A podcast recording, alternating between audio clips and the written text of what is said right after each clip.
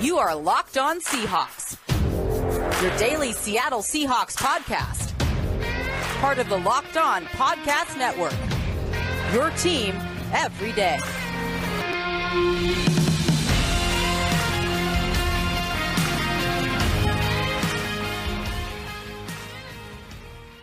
Greetings, 12. This is Corbin Smith, your host for Locked On Seahawks. Joining me for our Thursday show, my co host, Nick Lee. Glad to have you on board. We've got a bunch on tap today, including a look at some potential trade partners for the Seahawks moving down from pick number 56 and a closer look at a few linebacker edge candidates who could intrigue Seattle coming up in the draft later this month. This show is brought your way by Rock Auto. Amazing selection, reliably low prices, all the parts your car will ever need. Visit rockauto.com and tell them Locked On sent you. Now for your lead story here on Locked On Seahawks.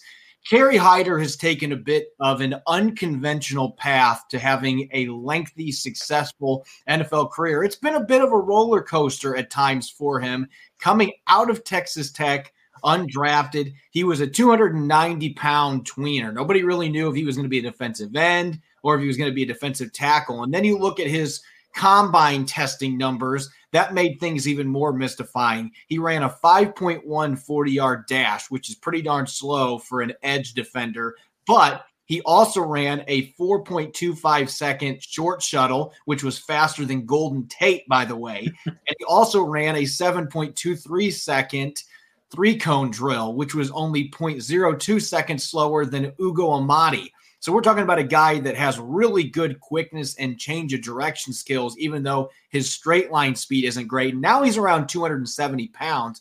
You look at the path that he's taken now to coming to Seattle. He had a huge year for the Lions in 2016. That was two years after he was on the practice squad for most of the year with the Jets coming into the league. And then he has an Achilles tear that cost him the entire 2017 season.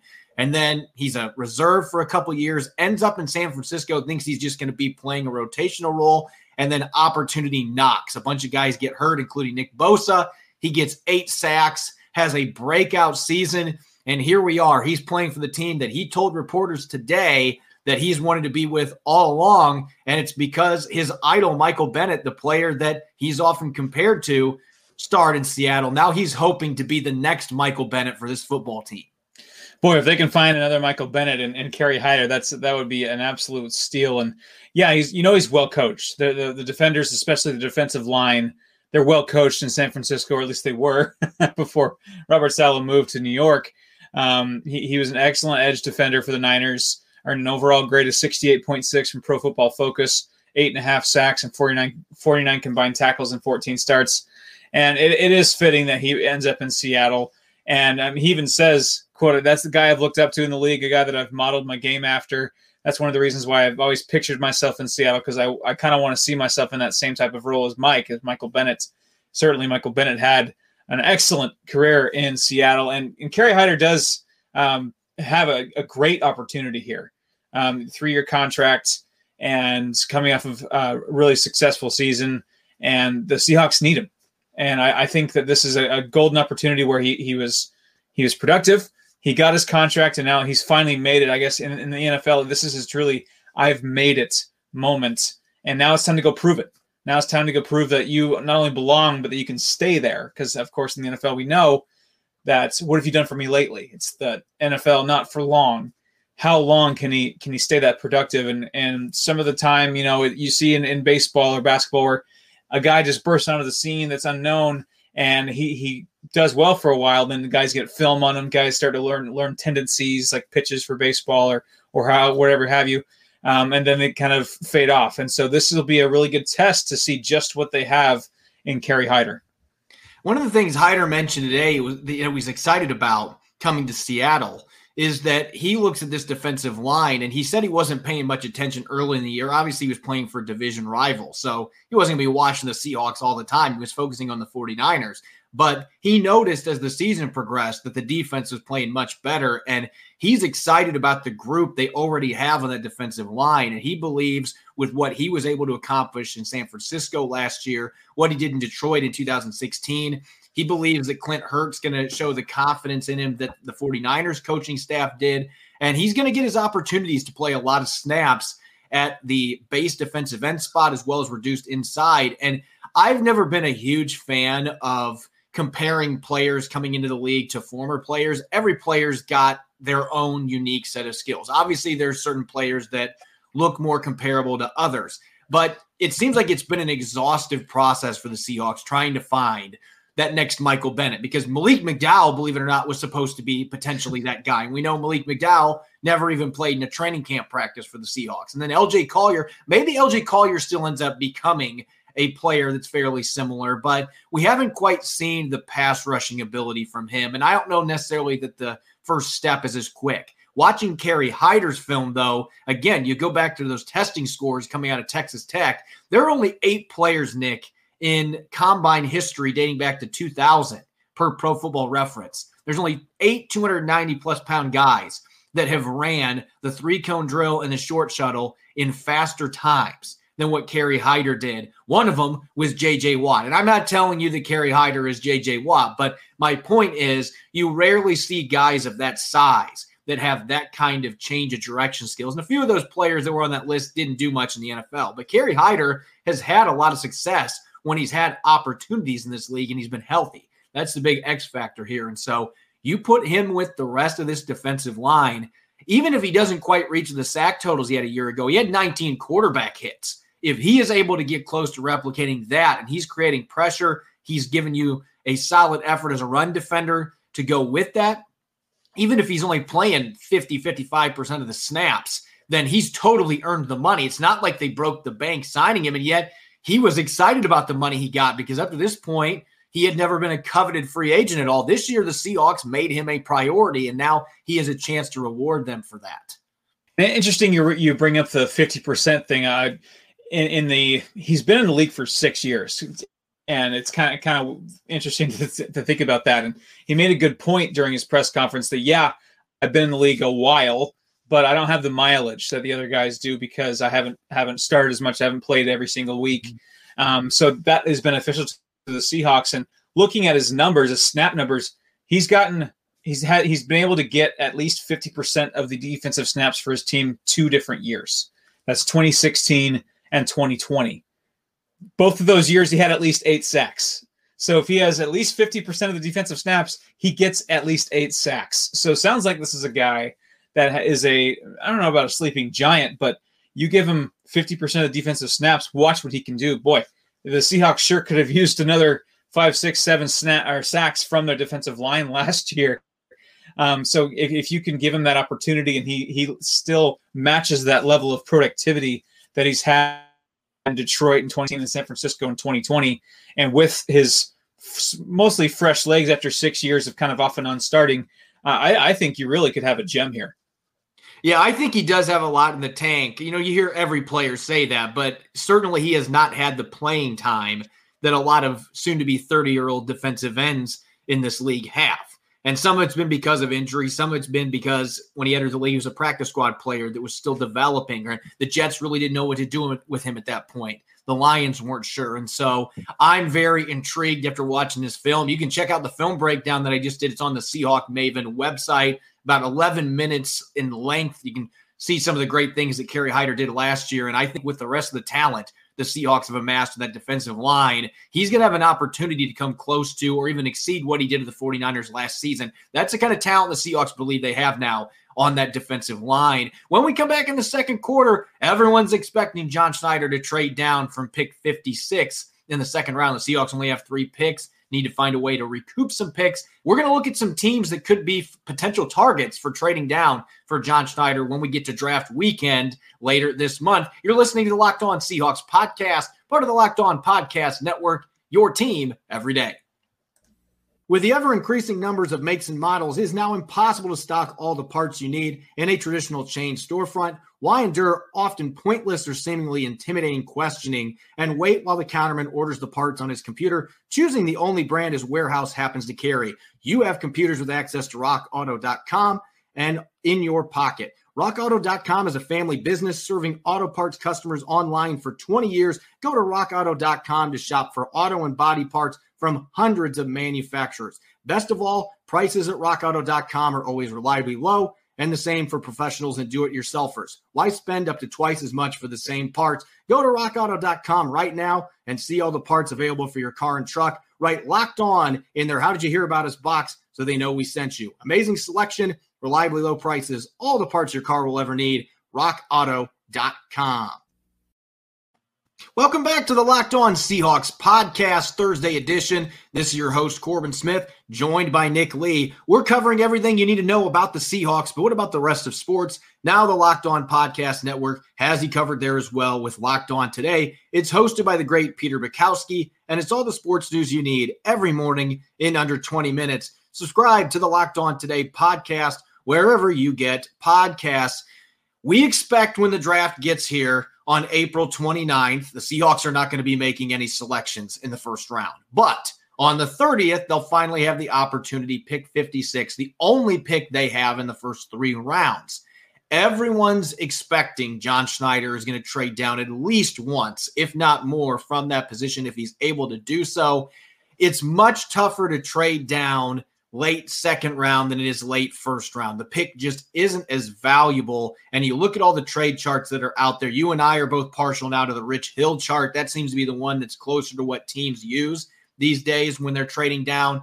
The Seahawks 56th overall pick is valued at 98 points. Now, you can still get some good value trading down with that selection, but it doesn't come anywhere close to, even when the Seahawks have been picking the end of the first round, they're not going to be fetching the same returns from teams. That being said, Nick, we've had the opportunity to actually look at the draft board, some of the teams that are below the Seahawks. And it's easy for fans to sit there and say, oh, we'll find a trade partner because when I was on the Pro Football Network simulator, this team traded with me. Well, just because a simulator did it doesn't mean it's going to happen in real life. There are some teams that are below the Seahawks that are not going to be trade down candidates, but there are some other teams that maybe have more picks they can afford to move up for a player, or there may be some teams that have a couple really glaring needs at the end of the second round, early third round that may be willing to trade up if the right player is still there at pick 56. Yeah, that's the really the wild card of the draft is are you going to have some like gas mask video come out or you know a player starts falling that you don't see falling all of a sudden your pick does become pretty darn valuable. I'm not expecting you know that to happen to a quarterback that you assume is happening in the first round but crazy things happen. But that does not mean that the seahawks cannot trade down and get some value out of it. I think the hard part corbin will be trading down but still staying in the second round. I think that's that's where the true challenge um, comes. And th- we we ran through a couple scenarios, you and I.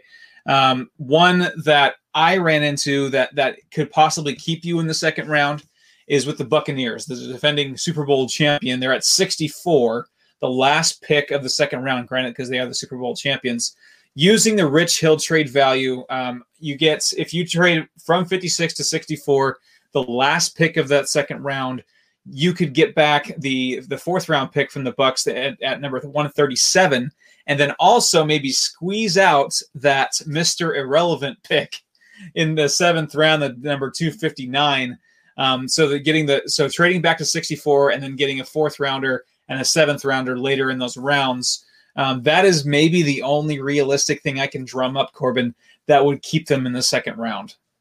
Yeah, I look at most of the teams that are below them. Right behind them at pick 57, the Rams have only six picks. I don't see any way. And those teams are division rivals. They're not going to be making trades with each other in the draft, most likely. The Ravens at 58 don't have as many picks. I don't see that being a team that's going to be trying to move up just two spots. I guess it's possible the Saints at 60, uh, they're in a tough spot. I don't see them trading up. Buffalo, maybe. It depends what players available there. Really, the three teams at the end of the round, Green Bay has a ton of day three picks. And we know with John Schneider's past background working for the Packers, he has traded down with them several times. He even tried to do it last year. And Green Bay ended up trading one spot in front of him so they could pick Jordan Love. And so that was one of the huge storylines in the entire first round a year ago. Seattle ended up p- taking Jordyn Brooks with its native first round pick. They couldn't find any other suitors to trade down. But Green Bay is a team to look for. Kansas City's got eight picks. I don't know that Kansas City's going to be looking to trade up with where they're at right now, but maybe if there's a tackle they really want, Maybe that's a team that might trade up a few spots with Seattle. Tampa Bay, they're pretty loaded, even though that seems like it might be the best scenario as far as trade compensation. I don't know that they're going to be looking to trade up either. So, really, realistically, I think Seattle's best bet to trade down is probably early third round when you've got some teams that were really bad last year that have a lot of picks and they have a lot of holes to fill. Jacksonville still has a lot of things they need to do to address their roster around their new quarterback, which we presume is going to be Trevor Lawrence, unless there's a shocker and they end up taking another quarterback. Lawrence is going to be the guy. But they need to put pieces around him. I can see Jacksonville if the right player is there, a receiver or something that they haven't drafted earlier is there at pick 56. I could see him move up. The Jets, we know the Seahawks have a history trading with them. I don't know the Jets will do that. But again, that's a team that has a lot of holes to fill. If the right players available, they might be calling John Schneider. The Texans have six picks. They have no first or second rounders. I don't see them trying to move up. I think they're going to be trying to trade down if they can. Atlanta's a team. It, it depends how things unfold in the first few rounds. To me, the wild card here is the Cincinnati Bengals at 69 because you already got your quarterback in Joe Burrow but they need to upgrade the offensive line. They could use another receiver for him to throw to. They could use a tight end. Their defense has a bunch of holes.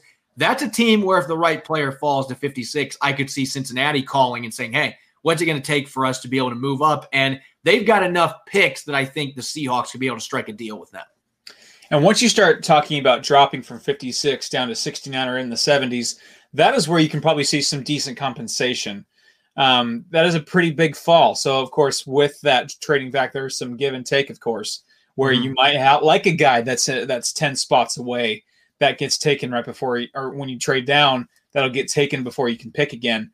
Um, another one I got my eyes on too that I kind of have my bit of my ear to the ground as well. The Eagles. I, I come from an Eagles family, and they're they're all the talk about the draft right now because um, they're kind of a dark place. um, those Eagles. Um, so they've done a lot of moving around with with draft picks. Um, did a bunch of trades a couple weeks ago. Um, they have a good good host of draft picks in the mid rounds. I think that if you want to drop back to 70 with the with the Eagles, you can get back a, a mid round or mid level fourth round pick and pick 123, and then get another you know, higher seventh round pick. So if another another fourth and a seventh scenario, but it would be higher in those rounds with the Eagles. So that's another that's another suggestion there if you want to drop back to 70 yeah it, as soon as you get into the 70s i think that you might need to twist the arm a little bit of those teams to maybe squeeze out one more pick fourth and seventh from the eagles at 70 might be not enough i think yeah, that would not be the ideal circumstance if you're moving down from 56 to say 75, 76. You're moving down 20 spots. That is not ideal. But as you said on the flip side, if you're dropping that far, you can demand a lot more. Like, hey, I'm not going to trade down unless you give me an offer that I absolutely cannot refuse. There is one team at pick 78, the Minnesota Vikings, and a lot of this is stemming from last year. They made a bunch of trade downs in the middle rounds and they just amassed an incredible number of picks. And so they've got a ton of day three selections. The downside, obviously, is that we're talking mid third round now. You're trading down 20 spots, 22 spots to be exact, to get there. It might be a team that if you're trying to trade down twice, that you have an eye on, because I could see a scenario where you trade down to pick 78, you get pick 119. We're talking a mid fourth rounder, which would be nice right now, and pick 157. According to the Rich Hill trade chart, that would be about equal. I could even see the Seahawks saying, well, you sweeten the pot a little bit, give us one more seventh round pick. The Vikings have them. So suddenly you could go from three selections to having six in a matter of seconds. So I could see John Schneider looking at the Vikings as a potential team to trade down with. I just don't know that he's going to want to do it going from 56 to 68. If he makes a trade with a team that's higher on the board and then has a few guys that are still available and he wants to trade down again, then the Minnesota Vikings could make a ton of sense there. That's really not where you want to trade down, though, if that's your only trade down option, dropping 20 spots. That is going to allow a lot of really good players to come off the board. And now you're in a really tricky spot.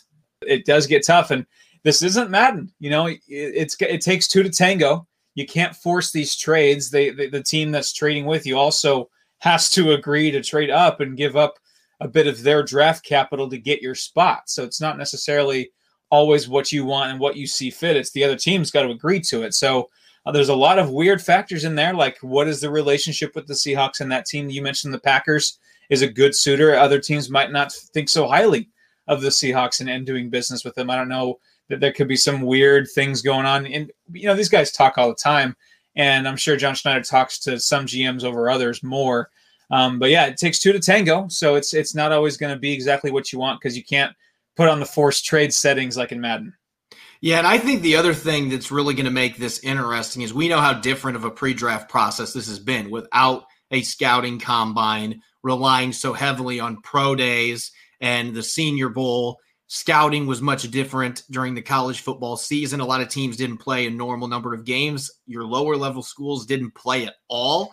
And so I'm wondering how that is going to ultimately impact how willing teams are to trade up. I don't know how it's going to impact things there might be some players that drop that normally wouldn't, and now teams are going to be scrambling like, I've got to trade up to get that guy. Or you could be in a situation like, I just don't know as much about these players as I normally would. So I'm reluctant to trade up. It could be very difficult to move down from 56. And we don't know how the draft board is going to unfold. So all of this is fluid, but that is, again, what makes the draft so much fun. And this year, it's going to be even more mystifying than normal given the circumstances. When we return for the third quarter, we're going to shift back to our draft preview series. We looked at defensive ends yesterday. We're going to be looking at linebackers and Sam linebackers specifically for the Seahawks that they could select in the second, fourth, and seventh rounds. We'll be right back. You're listening to the Locked On Seahawks podcast, part of the Locked On Podcast Network, your team every day. BetOnline is the fastest and easiest way to bet on all your sports action. Football might be over, but the NBA, college basketball, and NHL are in full swing. BetOnline even covers awards, TV shows, and reality TV. Real-time updated odds and props on almost anything you can imagine. BetOnline has you covered for all the news, scores, and odds. It's the best way to place your bets, and it's free to sign up. Head to the website or use your mobile device to sign up today and receive your 50% welcome bonus on your first deposit. Bet online, your online sportsbook experts. Welcome back to the Locked On Seahawks podcast, Thursday edition. This is your host, Corbin Smith. Joining me today, Nick Lee. The NFL draft is weeks away. It's time to start following our Locked On NFL draft duo. The Draft Dudes podcast watches every prospect so that you don't have to. And the Locked On NFL Draft podcast is your daily draft news and mock draft podcast. Follow Locked On NFL Draft and Draft Dudes on the Odyssey app or wherever you get podcasts. Yesterday, we looked at defensive ends. That's a position group that, with the addition of Kerry Hyder, bringing back Carlos Dunlap and Benson Mayowa, you've got Darrell Taylor and Alton Robinson returning. Probably not a position the Seahawks are going to have much emphasis, if any, on in the draft, especially with only having three picks going into the draft. Linebacker, we may look at somewhat the same because they have used a lot of draft picks on linebackers recently. Last year, their first round pick was on Jordyn Brooks, which really shocked a lot of people. Brooks ended up having a pretty solid rookie season for the Seahawks, though, played a lot of snaps in the last 75% of the season. And then the year before, Cody Barton and Ben Burr-Kirven were both picked in the middle round. So the Seahawks have been using a lot of draft capital the last couple years, in the linebacker spot. At the same time, you still got a man by the name of KJ Wright that remains unsigned. And while right now, if I was a betting man, I would say that he is going to be back in Seattle. We don't know. There are a few other teams that are probably sniffing around. The Cowboys had been linked to him. It sounds like maybe that interest is a bit lukewarm at this point. But Nick, they do potentially have a Sam linebacker position open. And so when I've been evaluating linebackers in this process, for the most part, your off ball linebackers I haven't been looking too closely at, even though Bobby Wagner's getting older. Maybe they should start looking at who's going to be our running mate next to Jordyn Brooks. If they don't believe Cody Barton can be that player, Barton's already going to be in his third year. I've mostly been looking at Sam linebackers. So there's going to be an emphasis on players that fit that particular position, at least from my perspective. Looking at the second round, I know a lot of Seahawk fans would be really upset if they used another high draft pick, especially with the lack of picks they have on a linebacker. But we know from last year in the first round that John Schneider does not care what fans think. He's going to pick the best player available most, most of the time. And if the right Sam linebacker option is there, then maybe it's not out of the question the Seahawks could pick one there. Yeah, I mean, we know that uh, Pete Carroll loves his linebackers, and it's it's uh, it's kind of like running backs with with uh, with, with, with Pete Carroll. Um, so yeah, that, that's certainly not the most ideal situation there, most ideal draft pick. And that would be a very Seahawks thing to pick a linebacker first at 56. That would just be like, oh, of course, the Seahawks do something like that because they never pick what we want to pick. All these mock drafts, now they're so worthless when it comes. I think of the Seahawks or of of all the NFL teams, the mock drafts are the least accurate on the Seahawks because they they have their their icon, our kind of guys is what they call them, um, and and they just stick to it. And we don't know necessarily who their kind of guys are, especially as you mentioned with the pandemic, with the lack of scouting. Um, this could be a whole nother issue that we just don't we just that we just don't have a lot of information.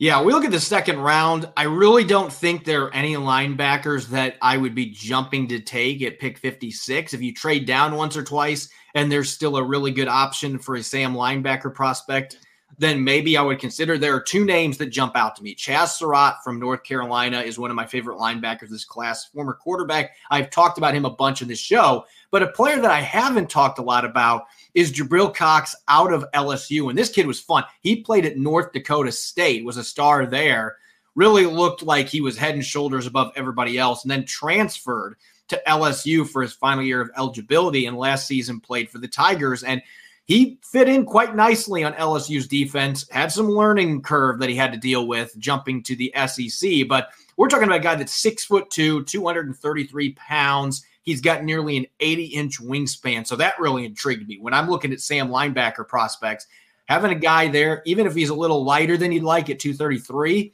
those long arms, that's a very nice trait to have at that position. And though we didn't get to see him run at LSU's Pro Day, this guy can fly. He's got wheels. He's got great quickness. He's got a he's got a relentless motor. This is a player that I see some Bruce Irvin in his game. I'm not going to say he's the same type of twitchy athlete, but this guy's very athletic and he's got natural skills dropping back into coverage. I think he could play that Sam linebacker spot in a pinch, and I think there's a lot of untapped pass rushing potential and blitzing potential with this kid that maybe LSU wasn't able to unlock in his one season with the program, especially a year that was as weird as the last season was for college football. Cox would be the one guy that jumps out aside from Surratt that if you're in the early third round, you trade it down and he's still there. I might be having a difficult not uh, having a difficult time not taking him because I think he is a big time talent that has a very high ceiling. A guy that's, uh, you know, I agree. This is certainly not the area where I would be looking at Sam linebacker um, or linebackers in general.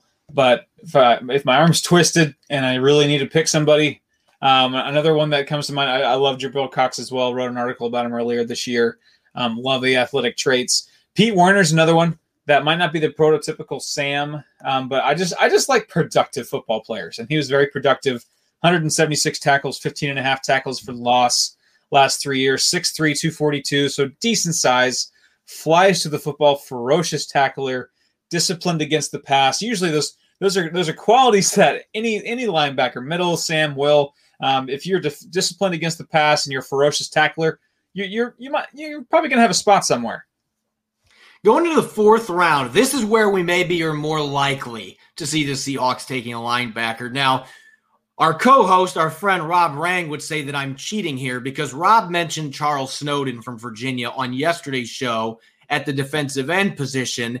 I was putting together this list before we did yesterday's show. To me, Snowden is an ideal fourth round pick at the Sam linebacker spot. He's six foot six, 243 pounds. I think he's a bit too lean. Could you put some muscle on him? Absolutely. But he's maybe a little more lean than I would like playing the defensive end spot, but he's actually a natural drop back coverage linebacker.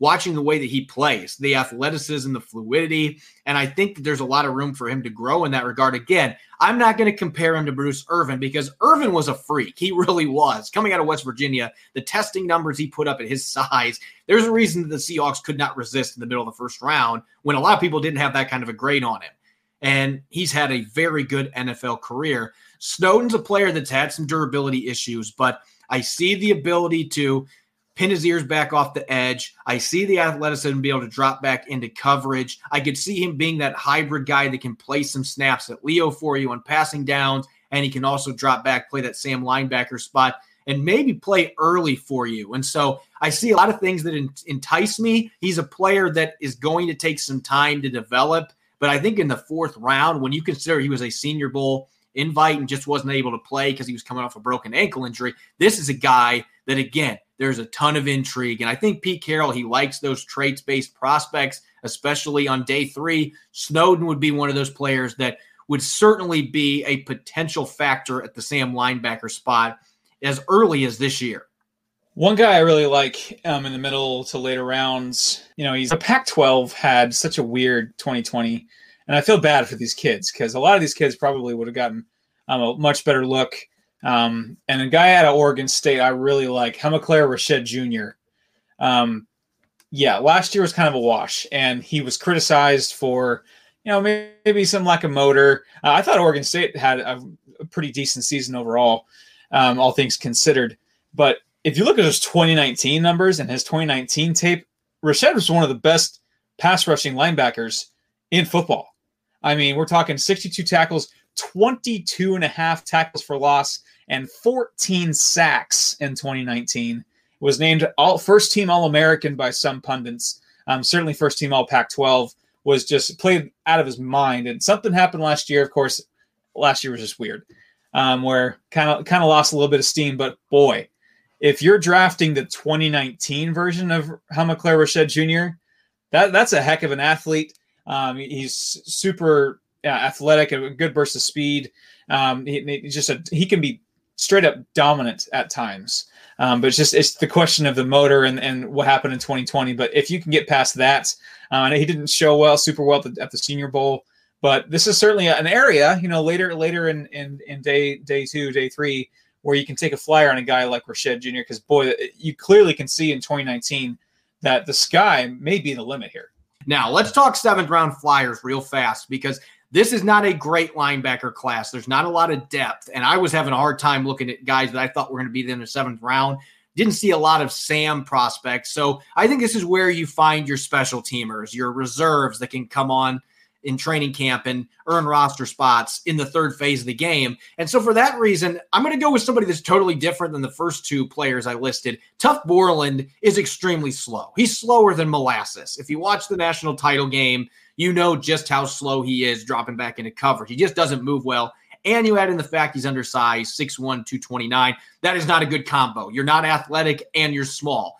But Tuf Borland is a tough dude. This kid played a lot of snaps at Ohio State, a reliable tackler, a really high football IQ that offsets a lot of his athletic deficiencies. Put up some pretty good numbers at Ohio State 228 tackles the last four years. He is a player I'd be willing to take a shot on in the seventh round because I think he could at least come in and play as a kickoff coverage and punt coverage guy. It's never a bad thing to add another player like that. Just don't ask him to cover DeVonta Smith, please. Please don't. please don't ask him to cover him. Whew. Well, no one covered him in that title game, uh, at least not well, very long. um, yeah, this is certainly the round where you, look at the the special teamers guys, and a guy that I like, and I, I, like reading about the word instinctual when it comes to linebackers, because in the NFL, when you think of an instinctual linebacker, you think of Bobby Wagner. Now you're not looking for the next Bobby Wagner in the seventh round here at 250, but I, I like I like a guy like Isaiah McDuffie out of Boston College. 107 tackles, six and a half tackles for loss, and three sacks last year. Also threw in an interception. Just seems to always be around the ball uh, has a nose for the football, as it were. Might not have a high ceiling, perhaps, as the other guys around him, but I think he might have a higher floor than some of the other guys. Just a sure tackler, keeps things in front of him.